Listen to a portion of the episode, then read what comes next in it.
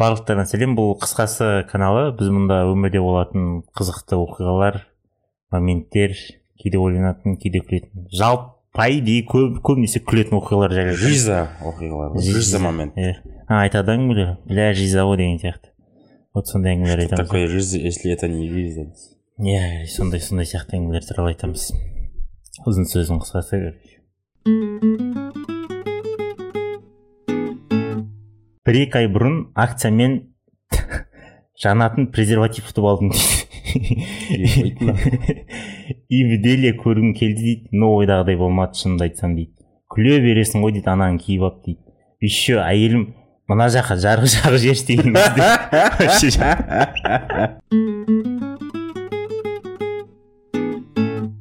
патологическая ревнивицамын дейді. Бір күні жігіттің телефонын қарап отырып удаленный фотодан жалаңаш көттің фотосын көріп қойдым дейді. Ойланып ойланып қойшы дей салдым дейді. Кейін бір, екі аптадан соң тағы жалаңаш көттің фотосын көрдім дейді. Жынданып кетіп кімнің көті бұл деп сұрасам бір әдемі жанның көті ғой деп айтты дейді. Соңында ұрсып қала жазадық ұрсып қала жазадық дейді. Сөйтсем креммен депиляция жасап жүр екен дейді. Соны қарау үшін түсіріп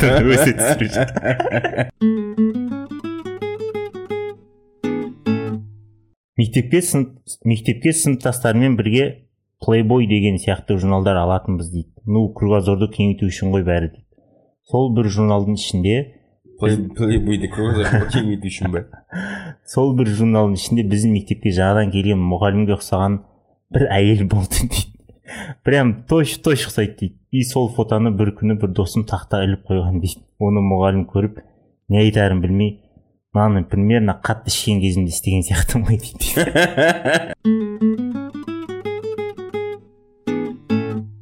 Тұрмыс құрғаныңызға бір жыл болған жоқ әлі дейді.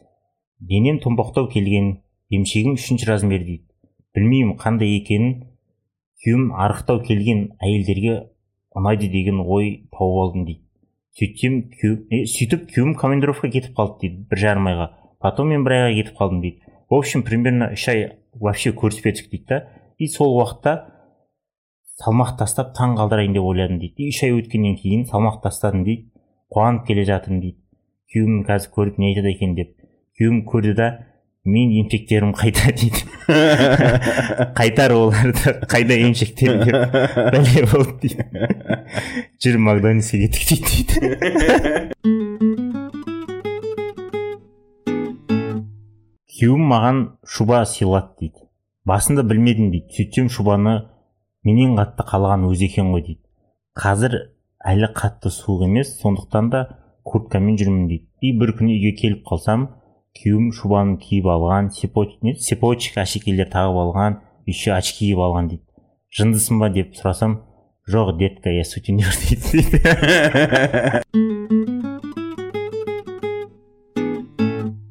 Жігітімді ата анаммен таныстыруға алып келдім дейді. Кішкене болсын обстановканы жақсарту үшін крокодил ойнайық деп шештік дейді. Не екенін білесің ба? Не керек ойнап жатырық дейді. Жігітіме тұрып тұру тұру деген сөз түсті дейді. Басқа амалын таппады ма? Басқа ойына ештеңе келмеді ма? Хотя бы өткізіп жіберсе болады ғой дейді. И жоқ дейді да папама қарады дейді да сіздердің қыздарыңызға қарағанда менің бір жерім сөйтіп қалады дейді. мамам ойланып жатыр дейді. Папам резко түсінді. Келесі деді дейді. Обычно жүрген жігіттерімді ағаммен таныстырамын дейді. Алдында таныстырған жігіттерім барлығын магазинге жіберіп есікті ашпай жауып қоятын дейді. И келген кезде есікті мүлде ашпайтын дейді. Осы жолы тағы да таныстыруға алып келдім дейді. Ағам өзінің репертуарында короче магазинге жіберіп жатыр дейді. Ақша береді міне анау мынау алып кел деп. И сонда жігітім айтып жатыр дейді жоқ қажет емес өзімде ақша бар өзім сатып аламын не керегін бәрін кейін айтасыздар если тағы бір заттар керек болса хабарласасыздар дейді дейді. И жігітім қайтадан келді ағам есікті жаптады дейді. Сөйтіп маған ағам жайлап айтып жатыр дейді міне осы жолы нағыз жігіт алып келдім дейді.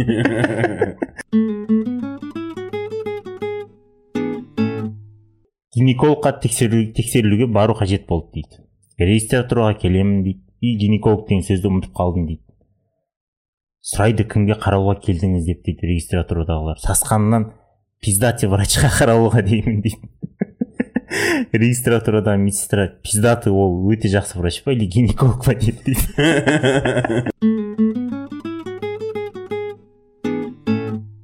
Жатырмын үйде дейді. Біреу айқайлайды дейді. Жанар кешірші мені жанар кешірші мені деді дейді бірнеше рет дейді. Олай жасамаймын. Не олай жасамаймын енді кешірші мені деп айта береді айта береді дейді. Қызық болып кетіп балконнан қарасам бір жігіт тұр дейді. Еще тағы бірнеше қыздар қарап тұр дейді. И қыздар айтады дейді.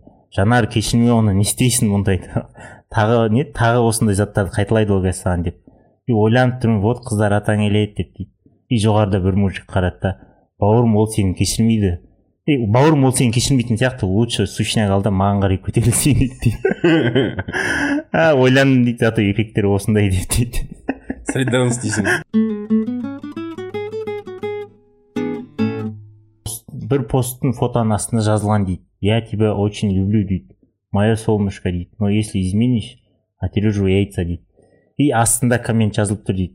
Сверхострые японские ножи в нашем интернет-магазине. Избавьте его мучения одним махом дейді.